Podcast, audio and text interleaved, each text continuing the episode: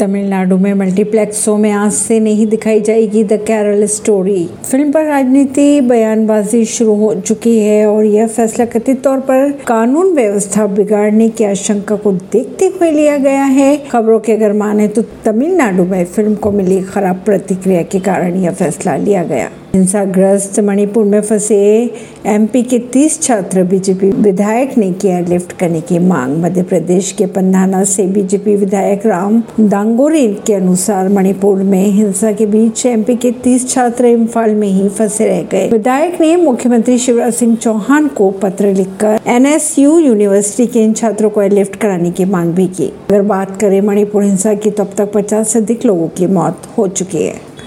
पहलवानों को मिला। किसानों का साथ सरकार को दिया अल्टीमेटम पंद्रह दिन में गिरफ़्तार हो ब्रजभूषण। ऐसी ही खबरों को जानने के लिए जुड़े रहिए जनता सरिश्ता पॉडकास्ट से। परवीन दिल्ली से।